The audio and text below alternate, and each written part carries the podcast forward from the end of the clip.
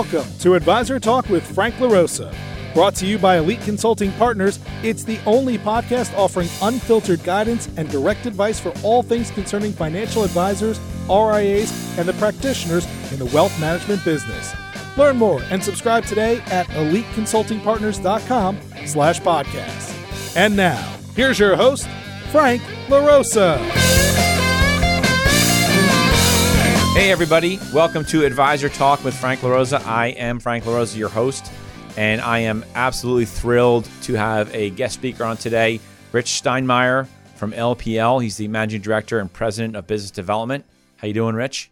Really good, Frank. Good to be with you. Thanks. Awesome. I appreciate you joining. I know this is sort of a last minute thing. So, for everybody joining us today, I sort of lassoed Rich into doing this podcast very quickly because, for those of you that don't know, LPL came out last week and announced an evolution in their business, which has really took the industry by storm, created a lot of hoopla last week. And that was they're coming out with a new employee model.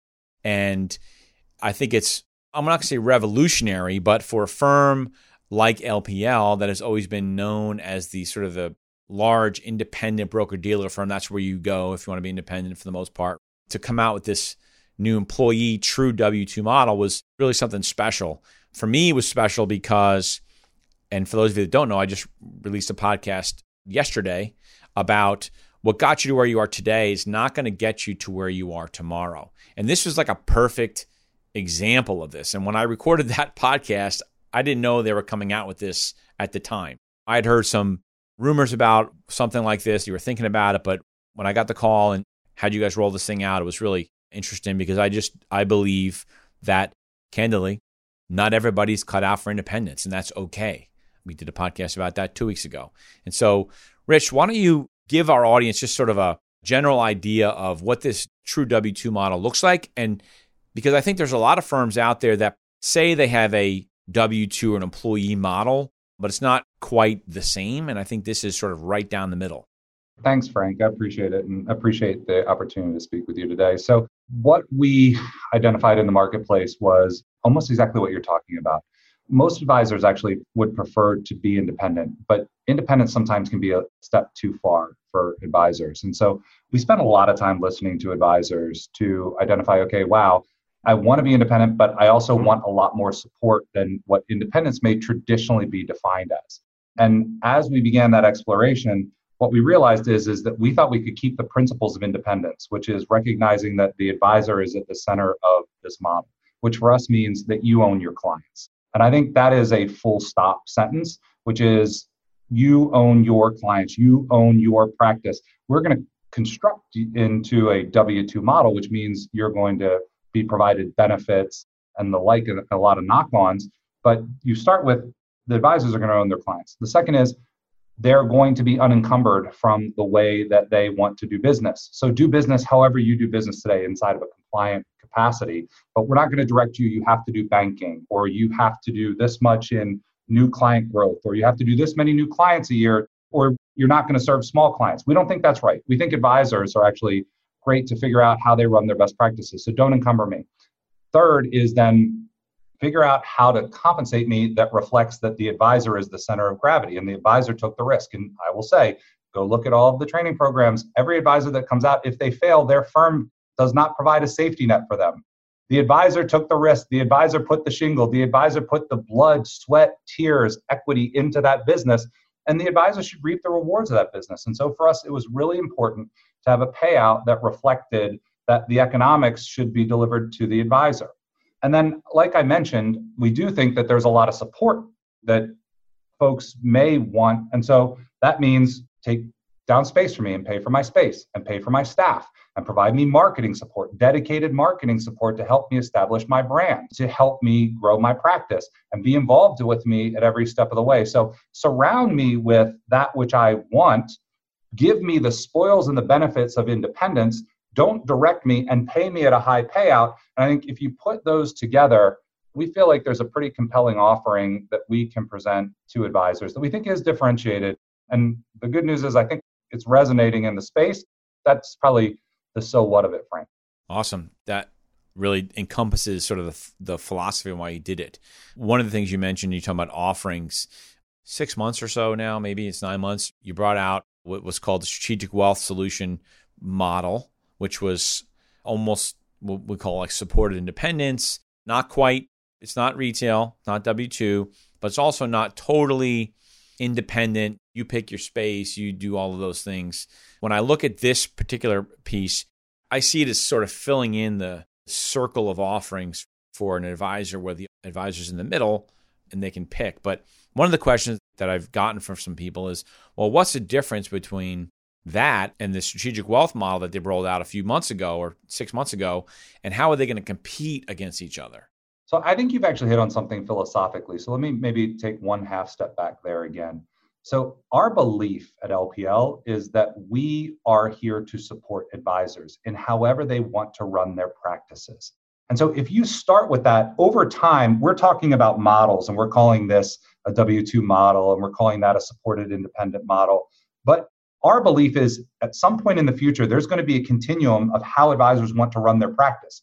And some of them want space, and some of them want benefits, and some of them want to take those risks on themselves. And so you would imagine that over time for us, you look at 360,000 advisors in the US market, and we're going to try to figure out how we can serve those advisors across their choice as to how they want to run their practice, not how somebody ordains a practice should be run. And so, this, if you start philosophically to say, we don't believe at the end of the day there's actually going to be models. We think at some point an advisor is going to say, These are the things that are important to me. I'm a high growth advisor. I want lead generation to me. I want a growth consultant directly dedicated to me. I need a CFO involved in my practice, but I don't need some of these other things then you'll run, Frank, your discrete practice the way you want it to be run. We're headed on a journey there. But as it stands right now, the truth is, to get to that journey, we've got to put some mile markers out there. And so for us, there's a center of gravity, a what we're calling an independent employee model, which is what we introduced. And you mentioned the strategic wealth services that we introduced about six months ago. And so think of strategic wealth services as someone who still wants to take down their space, still wants to employ their staff, still wants to actually set up benefits, and so is taking more of the risk in their practice, but wants to do it with a partner who is sourcing the space, building the space, where you're just making choices into the space, building out all of your technology for you, helping you build your benefits regime partnering you with like a payroll partner, a healthcare partner. But in the end, you're running an independent practice. You're a 1099 employee. And then not only do we help you come out from the wires, but then we're providing you professional support to run the best practice. So that is CFO services, directly dedicated marketing services, administrative services, and then that CTO element of setting up all of your technology and running it ongoing. So it's independent, but we're right beside you helping you run it. Whereas the W 2 model, a great example, we just have an advisor at LPL who three weeks ago found out about it. She found out beforehand, and she's 58 and she's been independent for the last 25 years. But she doesn't want to take down the lease, the next 10 year lease. And she's kind of a, away from wanting to do HR policy for her staff. And so she's wanting to take a step back in her practice, but she didn't want to leave LPL. That's that circle you're talking about that we'd like to build over time, which is as you're practice evolves and as you go through different stages in the development and evolution of your practice we stay with you and we're the ones that become malleable and fungible and we are supporting you in different ways and so what you have there are two different ways to support advisors primarily coming out of the wirehouses if i'm frank about those two different models but advisors who may be pursuing similar ends but one maybe a little more independence and one a little bit more supported but still independent minded our anchor point is going to be that we think that the best and brightest advisors have got it figured out and know how to be great advisors. And our job is to surround them and present them offerings and capabilities to help them run their ideal practice. But in the end, independent minded advisors, not necessarily independent, but independent minded advisors. Yeah, I think that one of the questions that I was going to get to, but you're talking about it now, is sort of this evolution, the evolution of a financial advisor we've both been in the business for a long time. You see an evolution of an advisor, and sort of like to your point with this woman that works at LPL, evolution doesn't always mean going from retail to independent. It's a full cycle of evolution because eventually we don't want to take those risks. And I definitely can see that. And I would imagine that this model fits, again, this model, the solution probably is a better way to put it, a solution, is going to attract advisors that are tired of they've made their money, they understand there's tax benefits, W 2, 1099, all that stuff, and they just don't want to take the risks anymore and they want to just plug into something, which I can definitely appreciate. How do you view, I guess, what I call the sort of a, a lily pad? I use the term lily pad because you want to get from, you want to get across the river, so you're going to hop on these different lily pads. So before we get into the types of advisors that you see going here, because I do believe the, the large swath of these people are going to be from the W 2 space. How do you see advisors using your full cycle of solutions, we'll start calling it, to stay with them through an evolution? So again, now you have W 2, and you have strategic wealth solutions, and you have independence, and you have an RIA solution. Do you see an advisor going through that process? And some firms have the ability for an advisor to switch sides, to change jerseys, not change jerseys, that's maybe the wrong way to put it, but switch within the company. How do you guys see that working within LPL if an advisor like that advisor is she's independent, she wants to go to this W 2 model, or maybe you have they come over, then they go into the W 2 model, and then they go, wait a minute, this is not bad. I mean, I've been working from home from COVID for a year now anyway. So what's the difference? Why am I giving up 60 cents of every dollar to my firm? They don't even do anything for me. I think that's part of this is why this is a great release for you. But how do you see this full cycle of solutions helping an advisor to stay at LPL for a longer period of time? Frank, I would tell you we would fully embrace that model. So we designed these models. And again, they're models now, and eventually it'll just be how you want to evolve your practice so that you would be able to move as let's take that advisor you spoke about and she may come out into a w2 model because she thinks that she wants supported independence and then at some point over time she may choose to want to run an ria and so she may want to set up her own ria and i think for us as we've even looked at the ways that we construct these how do we minimize so you're not repapering so that you can change the evolution of your practice without that disruption of having to change firms? And so that is in fact again you alluded to it as this circle but that for us is surrounding the advisor with all of the different again models today. Eventually they'll be much more fluid than that ways that they want to run and evolve their practice. There won't be any queues like there are certain firms that say that they support you across those and then they stand you into a queue for six and nine months there won't be queues. It will be whatever's right for you. And I think that probably goes back to philosophically where this firm sits. This firm isn't trying to put advisors into a box. This firm is trying to open the box and let advisors live to their fullest capacity. And that means we support them. And that means we find out what they want to become and we adjust. We don't tell advisors to adjust to us. And so that means over time they're going to want to do different things. And as they want to do different things, if they want to move W 2 and then they want to move into more of a supported independent model, and then they want to move into more comprehensive independent or even set up an RIA across all of that gamut, we can support them. And I think we'll build capabilities across each of those and probably even more. So this probably won't be the end of our story as to how we would think about supporting advisors differently and continue to introduce and really become more of a platform company than we would be discrete models company. And if you do that, I think then we stop talking about 17,000 advisors and we start saying, how do we support advisors however they want to do business? And I think it opens us up more broadly and it opens the advisor up to really running a practice and not feeling like, oh, I have to change firms to get to new models. This is a place that I think can really hopefully sustain long term relationships with advisors if we earn their business every day. Got it. Awesome. So let me get into the weeds a little bit and you talk about what the branch looks like. So I grew up in the retail space, Smith Barney. I grew up as an advisor at Prudential, Smith Barney. I have a vision of walking into a branch and there's a receptionist and there's all these offices and there some of them are fancy, some are not fancy. There's a guy in the corner office who's the branch manager, and then there's for those of you that have been in business long enough know what a cage is. It's not an actual cage, but it's the operations area. So when you talk about having an office and support, can you just tell us is that office a five person office, a 10 person office? Is there a branch manager on staff? When you talk about sales assistants, are you hiring sales assistants? So a lot of my clients, they have a team, they're doing 2 million and they have two assistants. And we all know strong assistants really make or break a practice. And so they are the lifeblood of a really successful business. And they want to bring those people over. What does that branch look like? And I know you mentioned that you teamed up with a real estate company so that you're able to take down space quickly. What does it actually look like? What does a branch look like? Our Boston office is open. So it looks like the branches you're used to. It has offices and then it has spaces where our CSAs or support will sit outside or directly inside. And even in that office, we have structured into a pod scenario. Some teams work together in a pod environment. I'll kind of get into the differences, but I think you think about it in terms of this is a class A real estate building in Boston. We're actually on the 22nd floor, but we took this space through our variable space vendor, through our real estate partner on the first and second floors of the building. And it looks like a beautiful office building that is a signature office building in the locations we're going to. Walk up space more often than not. Clients aren't taking elevators. Not broad signage, because maybe this is a little bit of a difference for us, is we're really branded to the advisor. So we're really going to anchor under that advisor's brand.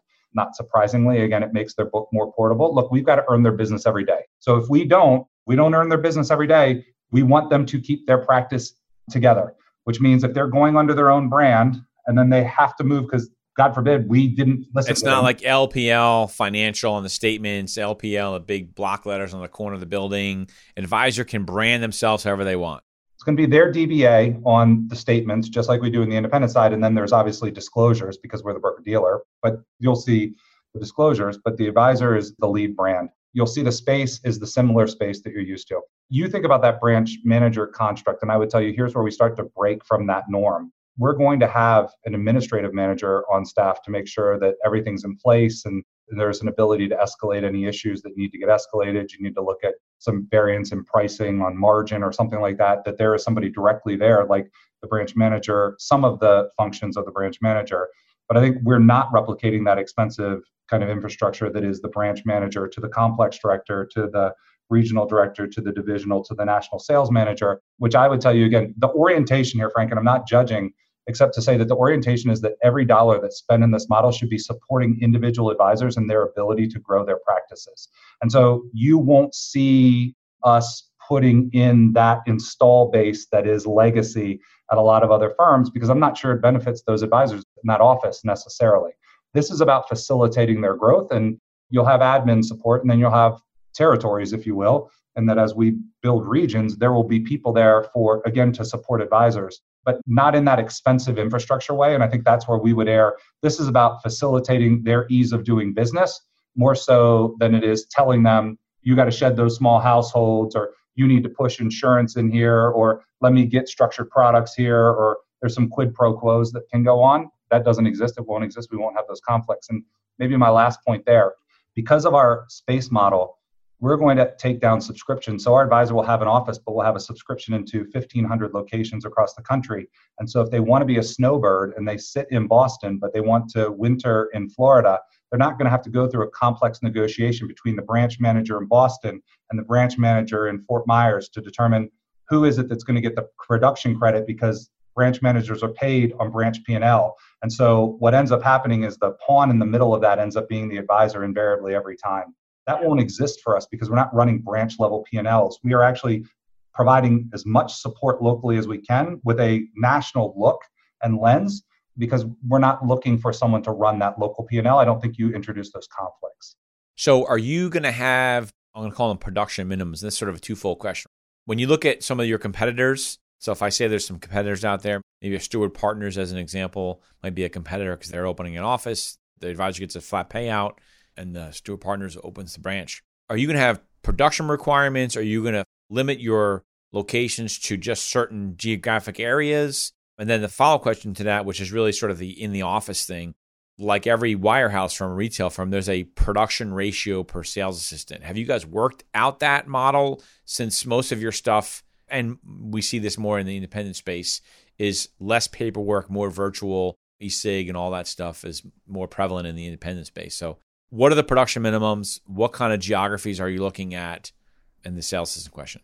There are production minimums, and so I think it's a good question. So for us to provide all of those benefits in the infrastructure, we're looking at around a half million dollars in production is kind of at the lower end of how we would think about this being viable. We'll go lower in certain circumstances, and usually in those circumstances, we're going to be looking for somebody who is still in growth mode and so is really demonstrated some strong growth over the last couple of years, and so we can see projectability. So we'll make an investment into that advisor. So half a million in production is kind of the way to think about that. But again, could go a little bit lower. If you look at the payouts, they start at 50% for an advisor doing 350,000 in production. They ascend up to 70%. And so I think over time, I could imagine that that would be pretty attractive to advisors who are large producers. I think that that delta is going to be pretty sizable relative to their existing firm, and it will mean dollars in their pockets and material dollars in their pockets. And so we could see that running the gamut. Actually, what you had asked about is CSA support. And so I think this may be a bit of a counterintuitive answer to you, but we think that our CSA support, we will provide CSAs at a lower production requirement than most of the competitive firms that you talked about. And so those ratios of where you get to one to one, you talked about the top end being 2 million. I think we think about that being about half that amount to get the dedicated support from their CSA. And we recognize those ties that bind between a CSA and an advisor on a team, they're critical. There's no way you're going to unlink that. And so we obviously would bring those folks over as well and then employ them at our firm. So because we have focused on over indexing to things that directly support the advisor's practice and their growth. That's why we have lower thresholds to achieve a CSA. It's also why we have dedicated marketing support into their practice. And so you look at this and go, man, they're paying 50 to 70%. I don't get where's the trick? Oh, so here's the other thing, Frank. So we've had advisors come back to us and say, this is too good to be true. We know that you're going to change the payout after a year. So we're guaranteeing the payout for the life of the loan. So the forgivable loan is seven years. Because we're like, no, we're not we know you've lived in that model and that's not the model we're providing. And so when we heard that feedback we're like well this is pretty easy for us. So unlike other firms that are trying to maximize profitability every year by changing and reducing advisor payout it's not the model we've lived in for 30 years. It's not the model we're going to live in for the next 30 years. And so this isn't too good to be true. It's just true. Awesome. Yeah i think that's a lot of advisors think that. I got two more questions. There's a lot of advisors listening to the podcast. If someone's listening to this podcast and they're in a retail space it doesn't matter what space. They're regional firm, independent firm, doesn't matter. W2 wirehouse. When you guys built this thing out, you had to have had a target advisor that you were looking for. And maybe this is a softball question, but whatever. What does that advisor look like for you that you said, man, this guy, we need to find a solution for that person, that woman? What does that look like? What does she look like? Listen to the earnings every quarter for your core wirehouse firms and listen to them talk and brag about their production per FA going higher and higher and higher. And by the way, I don't begrudge them for that, but recognize that they are on a dead sprint to a private wealth model. And so those resources, the alignment of resources, by and large, are going to those advisors doing 1.5 million to 5 million dollars in production. And there are a slew of advisors that are sitting below that 1.5 to 2 million dollar production below them that are being left behind, which is like, hey, you can come here, you can still hang your shingle here. You're not really our core advisor. You're not really who we want to serve, but you can stay here while we're going through our transformation to a private wealth firm. Those are the advisors I think are the center of gravity, dead bullseye. If you feel like your firm is focused on 500 advisors, 1,500 advisors, but there's 16,000 of you at the firm, we're looking at you and saying, that's not how this model works. This model works that you get all of the support you used to get. I had an advisor I spoke to last week, and he was like, You won't believe this. I changed firms. I went to this other firm. I brought my CSA with me, and she and I have worked together for 21 years. And guess what happened? My production hasn't ascended, and the big advisor in the corner came to me and told me he was taking my CSA. and one, it's offensive.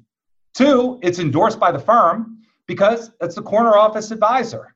And so, who's being left in the dust and forgotten about? If you're not on a path to private wealth and serving 2 million plus clients, I'm not sure that you're in the center of gravity for the firms that we're targeting. And I would tell you that is firmly our center of gravity. Awesome. That's a great answer. Yeah, I see that. And then, last question is so we talk about all these different options and these solutions that you have. And of course, I'll preface this, this question by saying they can always call me. if you're an advisor looking at LPL, how do you identify which model is right for you. So, of course, again, call me and I'll help you with that. But let's just say you want to call LPL directly. You didn't even let me shill for you. So I'm very transparent. Everybody that knows me know that I say what I think. So good news. Me too. Often to my detriment. So now I got a bunch of friends from the places I used to work at after they listen to this call me and just say, You're just a jerk. The truth is, the first thing is that I do think that I think you should be really clear, that I would be really clear with advisors. And, and we see this all the time. We actually, I call it finding a river guide, finding someone who can help you through that transition process and say, hey, I sit at one of the firms and I'm thinking about taking my path. And I think, Frank, your, your firm is an excellent example of that, which is advisors need to start with what are the goals you're trying to achieve? What is it that you want to do? Because what I told you is we're trying to build a set of offerings to surround an advisor that will support their goals. Going into a construct that says I need to go to a W 2 because I have to go to a W 2, that's not the right answer. The right answer is okay, what level of risk do you want to take? What level of running your practice do you want to have? How do you want to spend your time serving clients? Is it that you want to acquire practices and you want to integrate them and you want to have advisors on an ensemble team or you want to be a sole practitioner? I think these are the questions that I think speaking with you, you can start to get that down in terms of okay, and I think at some point somebody can help that advisor think about what the right outcomes are. And sometimes it's complex. For us, I told you we don't have internal competition to models because those models are not business lines. The business line that we have is one, and it's serving advisors. And so, again, eventually we're reconstructing our infrastructure. So it's all kind of switches and knobs, maybe a thousand different moving parts, and each individual advisor then has a different combination of those thousand. For us, we have business development officers that will work with advisors to help them understand what they're trying to achieve and then help them understand the differences in our model so that they can make the best decisions. But I'm going to be completely truthful here. I think if you're an advisor trying to make this decision, I think you should engage a river guide. And I think you're a perfect river guide to help them because it's a complex decision that hopefully you're going to pick a partner that you're going to be with for the next fill in 10, 20 years. And you make that decision, don't make it lightly. Do your due diligence. Look, not every advisor chooses to join our firm. We work hard to make sure we understand why they don't, but I'm also not happy, but I also am appreciative when advisors are doing a lot of due diligence and have great counsel so that they can make the best decision for themselves, for their practice and the others in their practice, for their clients and for their families. I appreciate that. And for those of you that have never worked with me before or listened to my podcast, I'm very, I appreciate the kind words. We do have a model that I love the term river guide. We really help identify what the advisor is looking for in their next move there's a lot of times where it's LPL for one reason or another, and there's some times where it's not. And that's okay because you don't want someone to come to LPL that really probably shouldn't be there for one reason or another.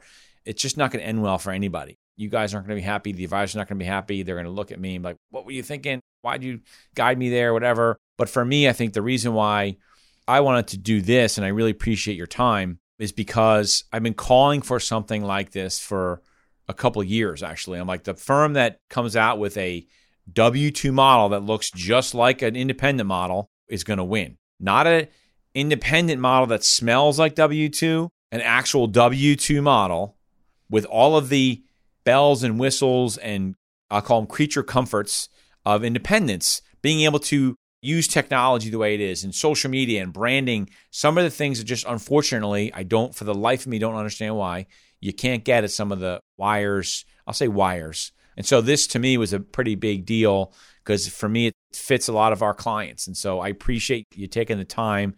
I know this is sort of like a last minute thing, oh, but yeah. I wanted to get ahead of it. I was getting a lot of questions. So thank you very much. You did a great job explaining it, and I really appreciate it. For those of that are uh, listening, if you have questions, you can always, again, DM me at franklarosa.elite on Instagram or DM me on my LinkedIn account or shoot me an email at frank at eliteconsultingpartners.com.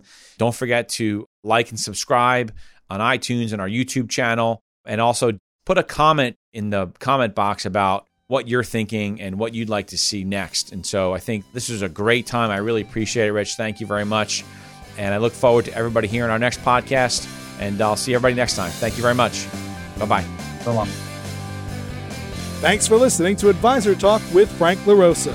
If you're looking for more advice or solutions on any topics in the financial services industry, or you just want to subscribe to our podcast, head on over to eliteconsultingpartners.com slash podcasts.